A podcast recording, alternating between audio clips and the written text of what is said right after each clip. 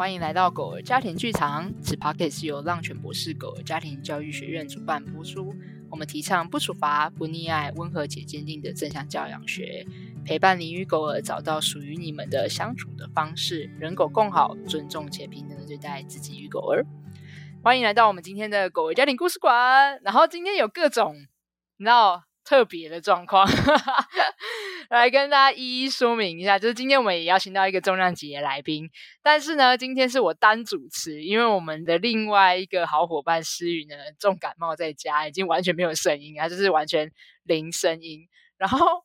我今天真的是哦，不知道为什么这场录音真的是有点一波三折这样子，然后很感谢，就是我们等下来宾还是依然的，就是愿意配合我们的时间，然后出现，就是因为我刚好要录音的当天，然后我们我们楼上正在施工，就是咕咕咕咕咕咕咕咕咕咕那种，就是地地板在钻，然后结果好不容易瞧好时间要来的时候，我的麦克风又 GG 这样，然后所以我今天是用一个很简单有力的外接耳机。然后来试试看，所以有点紧张，有点不安，然后但是还是很期待接下来可以分享和讨论，所以我一定要先来 cue 一下，非常感谢今天的也是上过我们正向教养初阶、中阶、高阶，应该是我们所有的学员里面第二年轻的毕业家长了。哦、然后所以我们要来欢迎一下静怡，嗨，静怡，嗨，大家好，我是陈静怡，嗨嗨，我是中心兽医的学生。现在中心大学念兽医系这样子，对对对。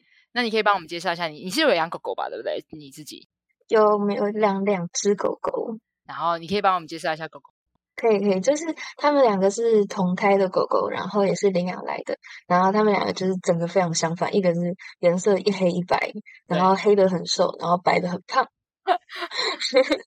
然后黑的呢，他就是很喜欢出去外面玩，然后很喜欢去冒险，就是那种对。我不敢走的那种森林里面，它就会钻进去玩。嗯，然后白的那只很胖，然后它就是那种尽量能不动就不动的那种狗，然后就是散步，它就会在你旁边。它的 lifestyle 完全反映他们的身材这样子。对对对，对，它是只要就是有棵树，然后就坐在那里，然后等另外一只狗玩完拍完之后，它才要回家的那种。对对对。原来如此，他们让我想到很像太极耶，你知道一黑一白，彼此平衡着彼此这样。嗯嗯嗯，永远是互补的这样。对，他们很互补，好可爱。他们现在几岁了？他们现在八岁了。他们叫做牛奶与煤炭嘛，对不对？煤炭，对对对。那名字刚好也很就是 黑与白这样子。对对对，好可爱哦，八岁。那你们怎么跟他相遇？呃，我们是原本要去领养猫，结果就是没有遇到想要的养猫，然后刚好就看到，诶，有在送养狗，诶，然后我们就在建国花市，然后就挑挑挑。我们原本只想要领养牛奶的，因为就是全部都是黑色或咖啡色的狗，然后只有它一只白的，然后就觉得好漂亮哦，然后就想领养。结果我哥说他想要黑色的，然后。我们就吵完之后，那个送养单位就跟我们说：“那你就两只好了。”他们很会，他们很会。我跟你说，这种就是直接哇，很好很好。就是哥哥想要黑色，嗯、妹妹想要白色，很棒，两个一起带哦，不要吵，都不要吵。笑死！所以你们就两个人。对，然后就说两只狗有个伴呢。我妈说：“嗯，也对。”然后我们就两只了。所以说牛奶是你的狗，然后煤炭是哥哥的狗，你们有这样分吗？没有没有，就是领养当天是我跟我姐想要白的，然后我哥要黑的，哦、但养就是大家一起养这样。那是我妈名下，所以是全家一起。对，哦，主要是你妈妈在顾，嗯嗯嗯是吗？哦，原来如此。那那这样我一定要来问一下，就是你当时候为什么想要来，就是报名参加正向教养学程？你应该是我们目前。诶，第二年轻还是第三年轻，差不多，就是我们在大学以下的学生总共有三位这样，嗯、所以你就真的是在毕业家长群里面算是蛮年轻的，就是一位家长。嗯，那你那时候为什么会想要来报？因为我我是去年的暑假嘛，嗯，对，去年暑假就是有上 Lucy 在中心开的一个，算是中途培训课程。对对对对对对，哦，那个蛮硬的。那时候有学到很多知识，然后中间 Lucy 就把正常教养的一些内容就放进去，然后就觉得嗯好有趣哦。然后刚好我又有就是加一个社团，就是 Casey 的社团，对。然后大家在里面就狂 po 说超赞的啦这个课，然后说嗯好，那我要上，被推坑就对了。对对对对，然后我那时候就啊一次就报完，初中高你就一次就下手这样子。对，我就原本就想要都上完，然后跟着团报一起，对，一直报报报报到高阶。但我好奇，因为这这个决心应该不是，尤其是对现在是学生身份来说，其实金额还是会稍微有一点点小负担，对不对？啊，对啊。你那时候有有犹豫期吗？我我有看一下我的私库，发现嗯，上完就是全部课差不多就归零了。但你还是依然就这样给他报下去？对，就是上完，那你们真的可以上，然后我就全部都报。那你那时候有对课程有什么样的期待吗？就是如果要付出那么大的决心，你可能会有一些可能希望从课堂中去获得的东西。呃，我其实最想要跟狗，或者是说跟所有的生命的的连接更加的紧密，嗯、因为我就觉得。总会有个隔阂的感觉，嗯，我就想说，你打破那个隔阂，因为毕竟我未来还是要面对很多不同的动物，所以我想说，这是一个很重要的能力。哦，你意思说，因为你你接下来成为兽医师嘛，嗯，因为你还没决定要。走什么样的动物的兽医，但是不论是哪一种动物，然后不论你是哪一种动物，你其实都希望跟它有更多的连接和互动，是这个意思吗？应该说，就是我确定我要走的是小动物，就是犬猫的兽医师。Oh, OK OK。但是因为在这个过程中，我还是很喜欢去马场啊，或者是对对，很想要去野动玩啊，去哪里玩，就是对，可以面对到很多的不同的动物，所以就很想要学会这个能力。哦，所以就是这个的学习是有一部分作为未来你可以应用在你的职场上面，然后还有包含你家的狗狗上面，都可能是你想要透过这个学习而获得的。哎，你知道你刚才讲的时候，我有好多个想要追问的。好，然后我们一个一个来。等一下，你要问一下马，因为我超级印象深刻，你在课堂中说你把这项这样应用在你马场实习的一个互动中。嗯，所以我一定要回来问这个问题，先讲，怕我忘记。对，然后，然后，但我想先问说，那那你觉得上课完之后，或者是上课的过程中，有更靠近你刚才说的那个跟动物有更多的连接，或者是你觉得在对于你现在不论是实习上面啊，我现在现在开始实习了吗？还是说有一些跟狗狗的互动上有什么样的变化吗？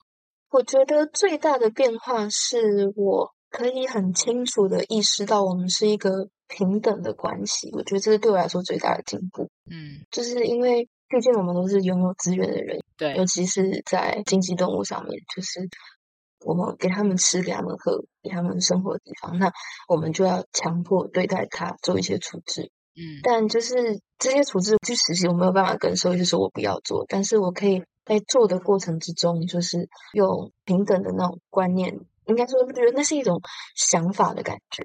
尊重，对，我是尊重他，我可以尽我所能的用让他们舒服的方式去做我们需要做的事情。其实我觉得这个过程真的是蛮重要的，因为很多的时候我们都只在乎结果，就是大家说对啊，那像激进动物，最终目前的现况是，他们还是会可能接受屠宰啊，或者是最终他们的生命就是。成为了我们的食物嘛？当然，这个是我们可能在这个体制之下没办法一时片刻去做很巨大的改变的。可是，就算如此，静怡在那个实习的互动的现场，你还是可以透过可能用正向教养的方式，或是尊重这个动物的生命，或他们的想要和需要，或他的情绪和感受，就是你开始看得懂，而且你可以去回应他。我觉得这些过程其实对于那个生命来讲，可能也是一个。你想要成为什么样的面对生命的那个人？嗯，就是有的时候重要的事情是我们如何回应这整个不见得我们能够改变的事实。可是我们怎么回应它，就会是塑造我们想要成为什么样的人。就同样一个面对，我们也可以无力的面对，或者是冲撞体制，或者是也可以很无奈。但你的选择是我想要在这个现有的状况之下，还能够让彼此的生命是更加。可以被尊重到的，然后被照顾到的，然后感觉舒服一些，嗯、是这个意思吗？你说你在正向教养过程中，你发现你有这个能力，可以去学习尊重另外一个生命。嗯、对，嗯，那你对待你家的狗狗也是吗？嗯、呃，会比对待其他动物更是，更是哦。怎么说？我觉得自己家的狗，当它不想要做什么事情的时候，我是可以完完全全的说好，那没关系，那我们现在就不做，不想要就不要，没关系。嗯嗯嗯，嗯，我觉得自己的动物可以让它的选择有更多更广，就是无论是时间或者是项目，或者是他想要做一些以前我们不会让他做的事情，但是因为是时间陪伴最多嘛，而且对开放的空间也最大。对，对，你愿意帮我分享一个例子吗？就是你觉得可能从以前是比较控管的比较紧密的，然后不是能够让狗狗去做一些选择的，可是自从你上了正向教养课程之后，你发现哎。诶也许可以尝试的你有没有想到一个可能可以让听众们比较好有一个具象理解的可能一个例子，或是一个故事或场景这样子？我觉得洗澡、欸，诶它是让我觉得改变最大的一个事情。嗯嗯，对，就是以前我们家就是洗澡，就是强迫式拖进厕所，然后开始洗。对对，然后他们就会很气，但是他们就会整个僵住，然后我们就觉得好了，没差了，就讲个半小时嘛就好了。哦，就是实话就对。对对对。呃、然后我们就洗快一点啊，对不对？洗越快，它就讲完之后就就好了嘛。我们那时候就这样觉得，就赶快解除这个状态，这样。对对对对对。嗯、但是洗完之后呢，我就会像是如果我今天要洗狗，那我今天就会把所有事情都排掉。嗯嗯，对，然后就是带他们出去玩啊，早上就嗨完之后回家，然后储存快乐。对对对，储存快乐之后呢，回家之后我就问要不要去洗澡啊，然后就刚开始他们还是不要嘛，对但我们就会走过去要不要洗，然后我觉得刚开始在练习的时候，他们还是很强迫，就是不要，我就是不要，对，就然后不要就算了。对，但到后来，我是我可以走过去，就是其实我没有办法洗澡，我就走过去说，哎，要不要洗个澡？因为其实我自己要洗澡，然 后对，就是我刚要不要洗澡，然后他们就自己会走进厕所，就我觉得超夸张。嗯，他们自己走进去，就是你邀请他，然后他就会说好。一开始你邀请一直被拒绝，是不是？嗯，对。然后到后来，竟然你邀请他，他自己走进厕所里面，嗯、确定他知道他要洗澡吗？知道啊，还是是个骗局？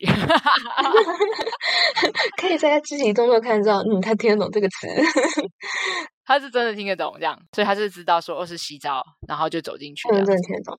哦、oh，OK，、嗯、那然后嘞，他洗澡的回应怎么样？就是洗澡过程中，因为就是厕所长条的嘛，那以前我就全部拖在洗澡区那边，对，固定着。然后我现在就是我坐在洗澡区，随便他们怎么走，对就他们想要洗就过来我这边，我就洗洗，然后他们就会有一点压力，他就会走掉。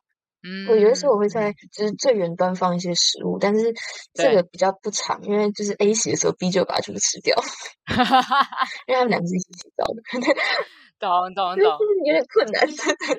对对，但就是那里也是他们一个休息的区域，就对。不论你有没有放一些可能，我是甜食店吗？或是可能要零食，还是就是一小块零食在那里？就是小块的零食，然后就放散步在那个地方。嗯，就让他们如果想要转移休息的时候，可以有一个选择去放松一下，这样子。嗯。嗯，但是常常牛奶在洗煤炭就收刮，直接全部拿着吃完。对对对对，但几乎都是牛奶先收刮完。哦，真的吗？但等于是他们两个会一起去，然后轮流变得相互暂停。所以你在帮牛奶冲水的时候，可能煤炭就在休息；然后你换煤炭来的时候，就换牛奶休息，是这样。对对对对对，这好有效率哦！我突然发现，就两只狗狗都可以有休息时间。就是他们两个如果都不想洗，就是我先洗，就是反正我们是一起洗的。哦，所以本来你们的互动是先从我要帮你洗澡，所以大家快点来。然后人狗其实都蛮心力交瘁嘛，因为是我们要用力气来抓住它，啊，他们也要力气反抗，嗯、所以就是有一种微微争执的感觉。其实应该双方都是疲倦的，嗯、可到后来这个变成是你们的一起的，我觉得应该没有到游戏，可是算是一起的活动。就是有点互相参与在彼此之中，有点像是大家全家人一起去看电视啊，或一起出游，一种一起洗澡的感觉，嗯、很像兄弟姐妹小时候一起洗澡的那种感觉。嗯，对对对，可能就在那里面就是玩乐啊，或者是互动啊，就是有点彼此是在一起的那种参与的过程这样子。所以两只狗要休息就换你洗，然后他们好了就换另外一只来这样子。对对对对对，嗯嗯，很像我跟 Taylor 的洗澡方式也是，我们两个洗澡也是。对，就是通常都是我们两个一起洗这样，嗯、然后但是我们现在的默契比较像是我会先帮他洗完，然后他休息完，他在滴干的时候就会换我洗，然后他也会知道那个时候就是他等待在那边放松休息吃坑药的时刻，然后他等我洗完之后，我才会帮他就是擦身体啊，然后出去外面吹吹毛之类的，这样就也是一种一起参与这整个互动的过程的感觉。嗯。那你觉得对你来讲的心情有不一样吗？在做原本的那种洗澡的互动，跟后来的洗澡互动，我觉得最大的转变是，以前的话会觉得那是我的责任，对，然后就我不得不去做这件事情，然后就觉得好烦哦，就想到这里不要洗澡就好好烦。对，但是现在我会觉得这是一个我们很好建立连接的一个时候。嗯，我会很愿意，就是说，嗯，好，我就是我要去帮他们洗澡了。对，好的，其他人不要洗这样子。嗯嗯，就是有一种，就是这是我们一起的家庭时光的感觉，就是人狗互动的时间这样。嗯、对，嗯嗯，从本来是相互抗争疲倦的，然后到后来觉得是哎相互的连接和互动。嗯，那你们有没有什么可爱小仪式啊？就是或者是你们专属于你们的互动？像我跟 Taylor 有一个快乐小狗之歌。就是我在帮他洗澡的时候，我在一边帮他就是搓那个泡泡啊、摸摸的时候，然后我就会一边在那边唱说：“谁是可爱小狗？谁是快乐小狗狗？就是泰勒小猪之类的这种，就是超级无脑，然后你就可以同样的 repeat 相同的旋律、相同的词语，然后唱一整路这样子。你们有这种就是奇怪的、莫名其妙的可爱小互动之类的吗？呃，我就会一直说：“哇，你超棒的啦！”就是一直在称赞他，然后我们会放很嗨的音乐，然后来唱歌，唱给他们听。哦，你们会在浴室里面播音乐一起唱这样子，你就你唱给他听这样子。嗯、哦，太可爱，太可爱，嗯、蛮喜欢的也，蛮喜欢你分享那个从以前的那个冲突的状况，然后到现在是合住的那种关系。这对很多的家庭来讲，其实洗澡一直是一件还蛮疲倦的一件事情，很有压力的事情。嗯嗯，对对。诶，那我可以再说回来，好奇问刚才那个你在说那个面对经济动物的时候啊，然后去尊重，因为我刚刚发现我忘记问很具体的，我就脑中没有一个很明确的画面。就你可以愿意跟我们分享一个，你可能在面对经济动物的时候，可能可以怎么样去在生命的最后一里路，或是我不确定你陪伴他们的是哪一个阶段，然后怎么样可以比较好去尊重那样的一个生命的个体，或是可以照顾他的情绪和感受。嗯，就是我举一个我去猪场的一个例子，就是因为猪长大它就要换家，对，然后换家的话，我们就要带它去另外一个地方嘛，对。但是猪就是一紧张就会后退的动物，嗯嗯，所以我们就要让它往前。那往前的方法有很多种，一种是就是把它硬挤出去，一种是用打的。哦，就是你说会从屁股推它这样子，对对对对对，或者是打屁股，对对，用胶条，哦，懂，让他往前这样子。对，然后那我有遇到一个兽医师，我很喜欢他，就是他几乎都不用这种很粗暴的方法，然后他都是用声音或者是就轻轻拍。然后我那时候呃选择的方法也就是用手去拍，因为你打到他，你其实也会痛，所以你的力量就可以控制在轻轻的，就是有提醒，但是不会到很凶的状态，就让他知道说嗨，往前喽的那种感觉，就像轻轻拍。有点像是我们人和人之间排队，然后你知道吗？就如果前面那一个人在划手机，然后其实那个队伍已经往前走了，这时候你也会跟他讲说：“哎，嗨，那个前面这样。”你有可能轻轻拍一下他的肩膀，点点他一下，然后这种温柔的提醒，其实他知道说：“哎，就是你要往前走了。”嗯，而不用是就是。本来在排队没看滑手机，就突然间被 踹下去。对对对对，我觉得那个应该会吓到，会马上开始压力反应，就开始爆炸。不论是站还是逃，你、嗯、不觉得如果用那个排队例子很明确吗？我觉得我想象中的猪猪的那个往前进的感觉很像那样子。嗯、然后所以你就可以觉得，哎，原来这种小细节对待的方式也能够就轻轻的，哎，提醒一下，其实就很足够了，对不对？嗯。那、啊、你会遇到有那种你轻轻点提醒，然后他就开始坚决不动吗？然后或者是往后冲还是什么？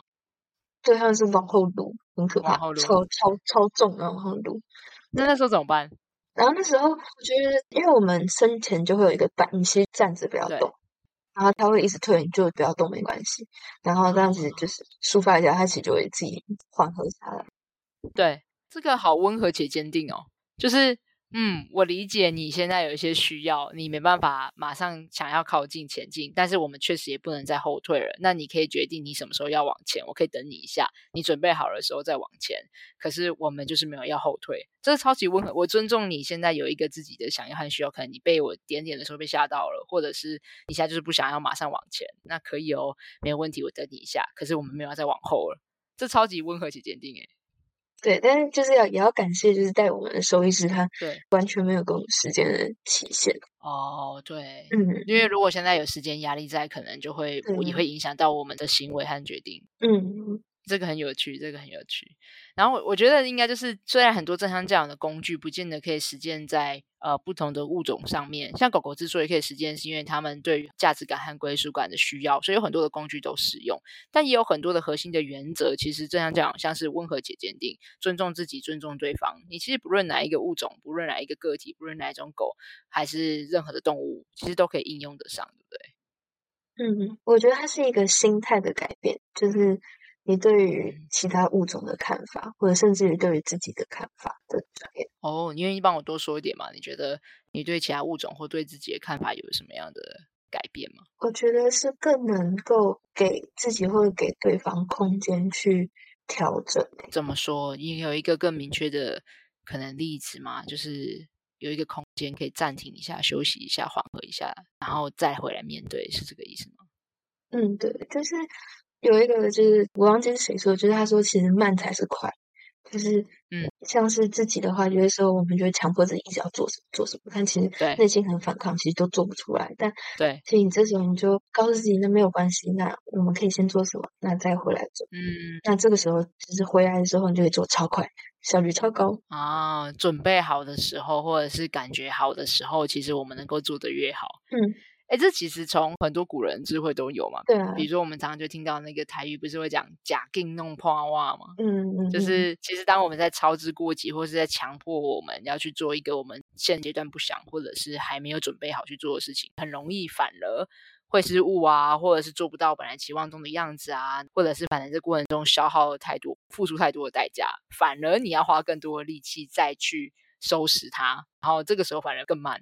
所以我还蛮喜欢静怡刚刚讲，就是有的时候我们练习，这时候多等一个十秒钟、二十秒，就跟你说的那个猪猪往后退，你停住等它，你其实多等个十秒钟、二十秒而已，可是就可以让你和猪猪可以是更顺利、更放松的、更和平、和尊重的往前进。或者洗澡也是，嗯，就是从以前我只是把它拖过来直接冲，好，真的就是节省大概十秒吧、二十秒，可是说不定在下一次你要邀请他来洗澡的时候，他就开始跑给你追。那你花更多的力气要去再把它抓回来，结果你本来只是省了十秒钟，下一次你要多花十分钟甚至二十分钟，然后还有可能更多，就人狗之间的信任关系被破坏之后，还有更多的时候你靠近它，它就逃走，再也不要给你抱抱啊，不要摸摸啊之类，都有可能，对不对？对。对可是有可能这时候就是多等一个十秒钟，说哦好，那你先休息一下，你准备好再来。那十秒钟就超有效率。如果用放长线钓大鱼的角度来看，嗯、所以对你来讲，你觉得最大的思维的转变就是从哎，原来其实我们可以停一下、慢一下，给彼此空间，有一个余裕休息一下，那就可以更能够有一些嗯，反而长远看来是我们之间的默契建立起来了，是更有效能的方式。对。那我要再回来问一下，就一定要问一下你课堂中。哎，我先问你好了，等一下再回来问马，很想问马，但我要先来 问你，就是你觉得在正向教养的课堂中，还没有什么让你很印象深刻的一些学习和收获，你想分享？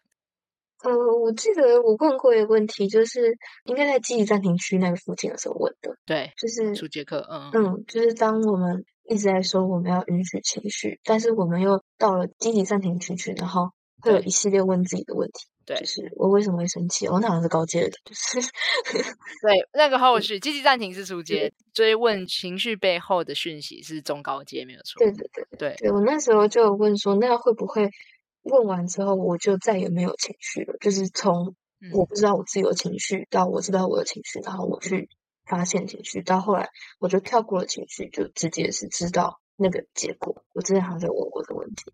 嗯，然后嗯，我后来其实整个就是大家好像也没有太回答我这个问题，对对，但是我后来对，就是整个上完之后，我发现它其实不冲突，就是对我有情绪，然后我也理解我情绪，但不代表我就要压抑它，而是我只是找了一个安全的地方，然后不会影响到别人地方去释放完之后，再重新的面对。啊，有讲清楚吗？哦，等一下我理清一下。所以你本来的问题是说，你你会不会理清完之后情绪就消失了？嗯嗯，那这个会会造成什么结果吗？你的担忧？呃，我是会觉得，就是我理解了我的情绪，会不会以后我就再也没有情绪了？哦，就是我以后大脑的它就进化到变成事情发生，然后意识到为什么会有这件事情。对，那中间的产生的情绪就会不见。哦，蛮有趣的，就这个思维 蛮有趣。蛮多的家长会担心说，如果我去允许情绪了，会不会情绪就一直出现？嗯，然后刚好你担心的是相反，因为蛮多家长应该觉得哦，这样很棒啊，如果没有情绪的话，这样。但事实上，我在猜你在担心的事情，会不会那是在压抑情绪吗？允许情绪会不会在压抑情绪，还是不是？我会觉得它是一个，我不知道是压抑的关系还是。什么关系？我会觉得它不见了。有一段时间，我就会觉得我没有任何的情绪，就是情绪就是被舒缓掉了。对对，我没有开心，但我也没有难过那种。你会觉得不知道自己什么情况状态。哦，就是当你在本来有一些生气，然后本来有一些挫折的时候，然后现在你可以开始去看见这些情绪，然后把它有一个管道空间去把它舒缓掉，像是用积极暂停去缓和之后，然后你就发现这些情绪真的逐渐消失了。然后你就开始恐慌，他、嗯、怎么不见了？对，就啊，我怎么了？哦，原来理解我，我听听懂你意思。然后你说，你说你最后来上完课之后的结论呢？你说你理解了他们不冲突。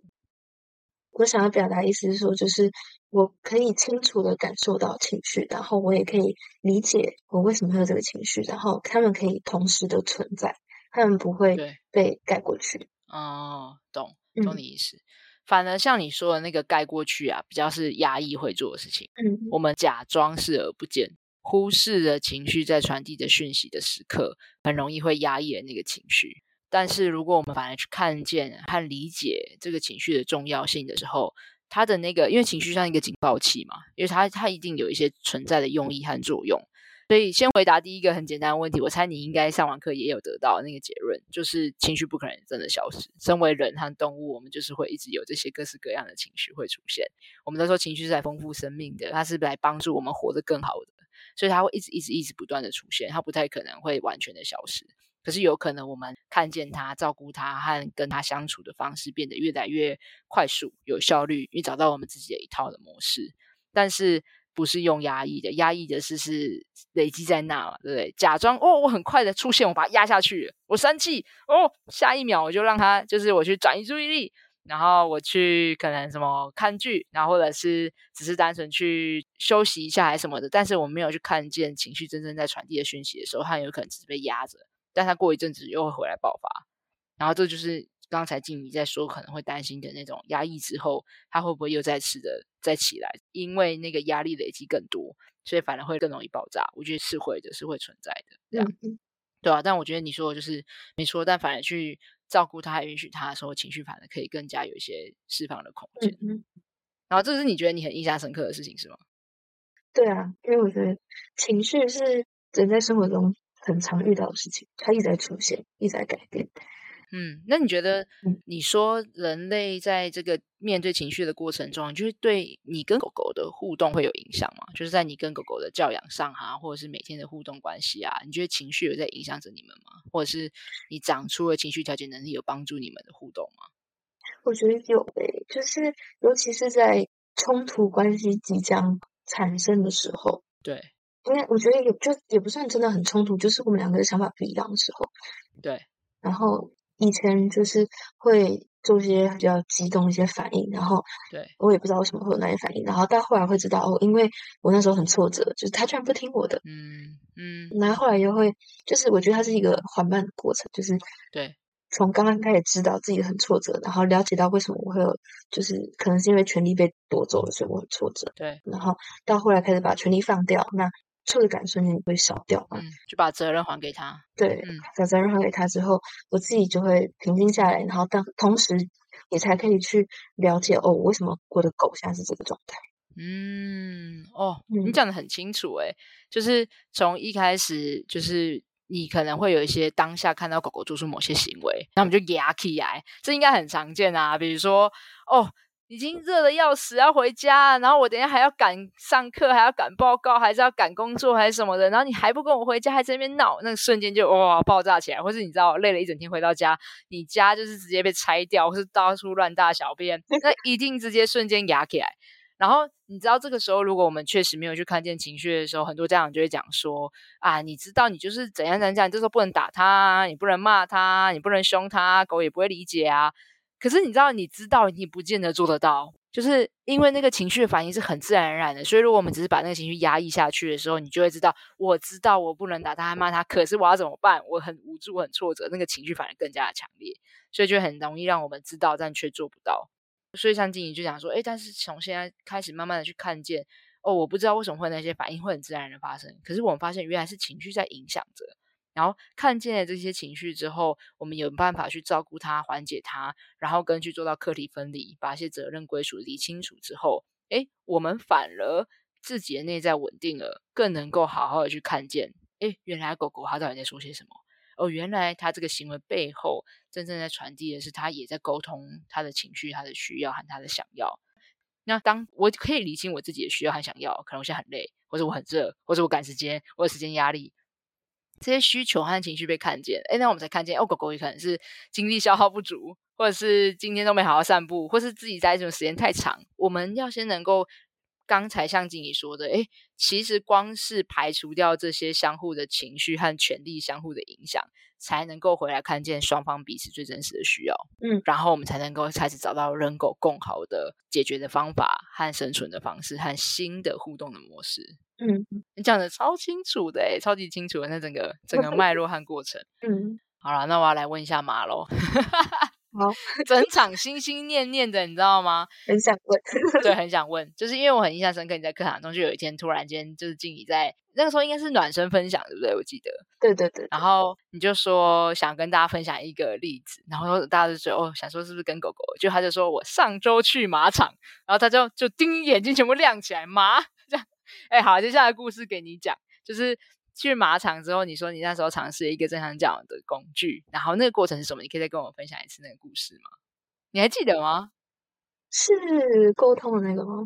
好像是你那时候跟我讲说，他就是本来有一只比较呃不喜欢被你骑的马，还是你跟他关系还不够熟，然后他就每次你上去的时候，他就开始乱冲乱甩，然后以前都要用鞭子打嘛，还是什么？我有点忘记了。还是你要夹还是什么的，就是有某个动作，这个可能要你讲会比较清楚。然后后来你就有先连结再教导，你有想起来吗？嗯，好，没关系，想不起来还有别的差不多相关，遇到很多瓶。好好好，你说。对，就是骑马的时候，我们在马上，然后会下指令，然后对，请他去做一些事情。对，那刚开始我学的时候，就是用强迫的办法。嗯嗯嗯，就是当他不听我的话的话，就揍他。对对，就是用鞭子或者是用其他的方式。然后，但我就是那匹马就是比较犟一点。嗯，但是我又是那种看起来很凶的人，但其实我是一个怂包，就是不太敢。对，真的用很强势、很强势的方法去对待马匹，就因为心疼他们。对对对，所以就是借在一个好，他不听我的，但是我也没有办法更。严厉，因为其实如果你在更凶、更凶、更凶，当下是可以做到的。对，就是负增强一直到成了很强的状态的时候。对，那我那时候就是换了一个方法。对，那我不给他指令了。对，就是先让他稳定一点点。嗯，那我再试试看，给他一点点指令。对。其实我觉得他像一个邀请，就是反正你现在不做，我也没有办法。就是好，我问你你要不要做？那他如果有做的时候，我就会赶快去鼓励他。然后鼓励的方法就是拍他的脖子，就是因为我们在上面嘛，对，就拍脖子。对，对，但这次也是，就是大家教马的时候就会告诉他连接好的指令，嗯、就是拍拍他，就是他很棒，嗯，他就知道上面人在说他很棒。对，那就是很多次就是问他要不要，然后他就好了，做一下，那我就鼓励他，然后。尝试几次之后，他就会比较能够愿意去配合我想要请他做的事情。嗯嗯嗯，就你们从权威压迫变成就是合作的关系。对，我我还印象深刻，你那时候有讲说你们先连接再教导的方式，嗯、就是像你刚刚讲的，你是从本来强迫他变成邀请。那我很记得你那时候有做了一个动作，先连接再教导。你做两件事情吧，我记得那时候你就觉得好像他心情不好，然后那你就带着他一起去自由的跑跑，好像在某一范围内，你就说好，那我们先不要做某个特定的动作。我不确定那时候讲的那个动作是什么，好像是你本来有一个任务要完成，要骑在马上要干嘛之类的，但我有点忘记具体的任务是什么。可他就不愿意配合，他就是死都不做这件事情，这样。所以那时候你就想着说，好玩，那就不要再强迫你，那我们先去。那只马喜欢的，好像某个我不知道是草皮还是某某个马场的空间，然后你就陪他自由的跑，让他想跑去哪就跑跑跑。然后跟你好像我不确定是当下你有下来还是事后，你有帮他梳梳毛，就是让他喜欢的那个方式，去让马跟你之间的连接是更好的。然后后来暂停下来休息一下的时候，你就再一次问他说：“那我们要不要再回去完成那个任务？”那他就愿意跟你一起配合和合作做这件事情，这样。这应该是一段时间，大概两三天的事情。OK，就是当他们就是很不想的时候，我们会让他就是在一个我们能够确保他们安全范围，然后人没有在上面，然后他就自己跑。对对对对，然后在跑的过程中，就他他想跑，他想走，然后我们就会下指令给他，嗯，就是用声音去连接他的一些行为，那他们对就是可以接受之后，我们才会开始再上去。嗯。用声音的指令，然后就是如果你下面有好好的连接的话，你上去的话，他们就会愿意配合我们。OK，我可以有一个更明确的想象吗？总而言之，有点像是比如说要嘛跳一个门槛还是什么之类的嘛，像跳一个跳杆的这种任务吗？哦，没有，它其实就是速度而已。哦，速度就是它是用散步在慢慢走，或者是快快走，或者是跑起来这样子。哦，懂你意思，但是是在马开心自在的跑的时候，然后比如说他自己想要开心的跑快，然后你就让他知道说，哦，就是对对对对，我说的快就是跟你现在在做的事情是一样的，这样，这个就是快快快快快步走的意思，这样。然后如果是他轻松自在的慢慢的散步的时候，对，这个就是我说的那个慢慢的散步的样子，有点类似这种感觉吗？嗯。这这个比较没有，就是比较像是我们的指令出来之后，然后他就会去做一些行为。但如果他的行为是对的话，我们就会鼓励他这样。嗯嗯嗯嗯，好，好吧，我反正我没有听懂。嗯 就是我刚刚听，就是因为我以为你说速度的变化，然后你是在让他们先开心的玩乐的时候，然后才加上口语上面的连接这样。然后，但 anyway，我想要讲的事情是你先帮我 confirm 这件事情是不是真的，因为我也没有其他的 data，所以一定从你那边听来。嗯、但有可能我已经忘记一些细节这样子，所以就是我只想确认是那时候因为他没办法合作的时候，你有先让他去感觉开心的跑跑，然后后来再邀请他回来做这件事情吗？还是没有？我有点不太确定这个记忆到底是真实的。应该说不是让他开心的跑跑，就是就是还是有稍微的控制一下他，嗯、但是就是尽当下最大的空间让他去做他想做的事情。对，同样是在跑嘛，但是他可能我们一直在想要控制他的时候，就会反抗，他可能会去撞东西啊，或者是他就不跑，或者怎么样。哦，他会撞东西跟拒绝跑。嗯嗯嗯，对，那我们就会把整个缰绳整个松掉啊，所以他就是。他身上有个人，但是没有人会去告诉他要往左往右往哪跑，他就是他想要怎么跑就怎么跑。对对对对，就是把他选择去哪里的决定权还给他嘛，对不对？对对对，对，嗯，对对对，我在说就是这个意思，就是让他可以自己选择去跑，而不是你要控制着他去跑这件事情。对对，然后你好像让他自己去跑的时候，他的感觉就会好很多，然后你再回来。他就会情绪会缓和下来。嗯嗯嗯嗯嗯嗯，对对对对，好，那我们再说同一件事情。嗯，所以我的记忆是对的。对，然后所以我想要弄的是那个，其实就是让动物感觉越好的时候，反而它越有机会想要跟我们合作。然后其实都跟我们在面对跟狗狗相处的时候，有的时候都很违反直觉，我们都会误以为我要它配合我就做的说的做，所以我们就更要强迫它。这样我们要能够压制过它，用权威压迫它，它才能够配合我们。但反正这时候，任何一个物种都是，人类也是啊。今天我们被权威压迫的时候，我们就会自然而然想要反抗。然后其实狗狗也是，连马也是，然后猪也是。就是今天静怡跟我们分享了很多的动物，其实被强迫的时候，它都会把它反弹回来。但反而，如果我们今天让他有机会，让他知道我们是在乎他的，嗯、他的感觉是重要的，跟把他的选择权和掌控权一定的范围还给他，当然不会完全就是全部让他自己随心所欲嘛，一定是在有限的范围内可以给他也有掌控权，也有选择权。反而这时候，另外一个生命，另外物种会更愿意跟我们合作。那这个时候，我们的双方都可以是达到一个真正的合作的关系，尊重的、平等的去完成某个任务。嗯嗯。因为静怡的分享可以说哦，原来这些合作的关系不只是可以应用在就是跟人身上，或者是跟狗身上，原来连跟马跟猪也都可以。但让我相信，并不是所有正像这样的工具都可以应用在不同的物种上面。只是这个尊重性的、合作性的、去平等的去对待每一个物种，其实这些核心的原则是真的可以去使用的，采用在应用在这些人和不同的生命之间的。很喜欢你的分享，谢谢你的分享。嗯，那你还没有什么最后想要跟大家分享的一些，就是不论是你在学习过程中的一些收获啊，或者是你想要跟 Podcast 的听众说的一些分享的话语或鼓励的话语。嗯，我觉得就是有一句话我很喜欢，就是它是结合了我之前去参加一个研讨会，跟动物福利有关研讨会的标题，还有就是 Lucy 送我的一句话，就是我把它结合起来。对。我觉得就是生命不只是活着，可以去尊重、同理每一个不同的个体，然后让我们的世界会变得更美好。嗯，我觉得就是这样讲，就是让我得到一个很棒的礼物。哇，哇，很喜欢。就是我觉得这句话的对于生命的那种尊重和体现，不只只是呃我们采取行动去尊重它，我觉得它也是在反映着我们想要成为什么样的人，就是我们想要成为是一个能够去尊重每一个生命的个体。嗯，当然还包含我们自己也希望被这样子尊重和对待的同理的互动者的这样啊，好喜欢哦，暖暖的感觉。然后就觉得每一个生命都是值得的，值得我们好好的看见，好好的尊重，好好的同理的对待他们。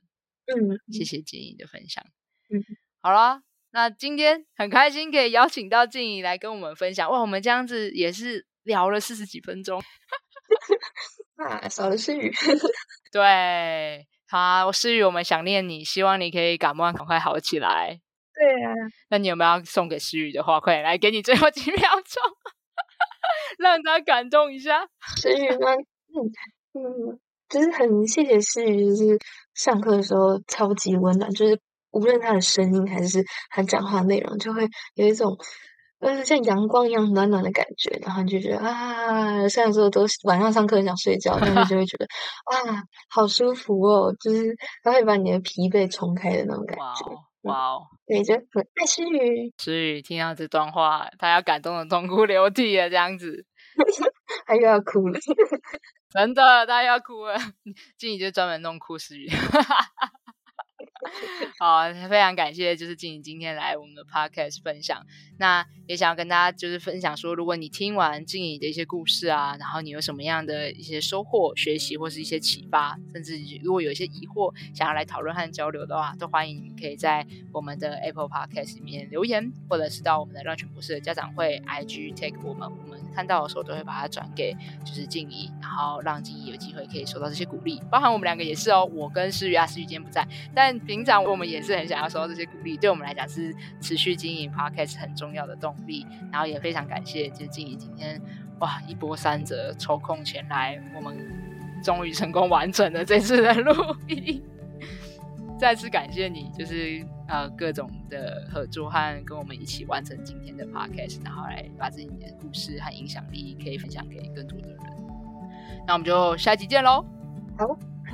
谢谢静怡，大家拜拜。谢谢露西，拜拜拜。